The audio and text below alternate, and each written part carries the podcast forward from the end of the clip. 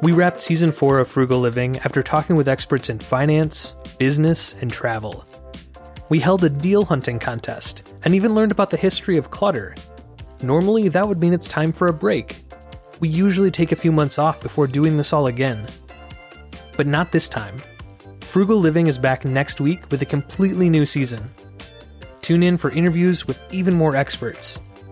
You can expect to hear from financial advisors, historians, game designers, and world travelers. Can't wait? Check out frugal.fm for the most recent show notes and transcripts.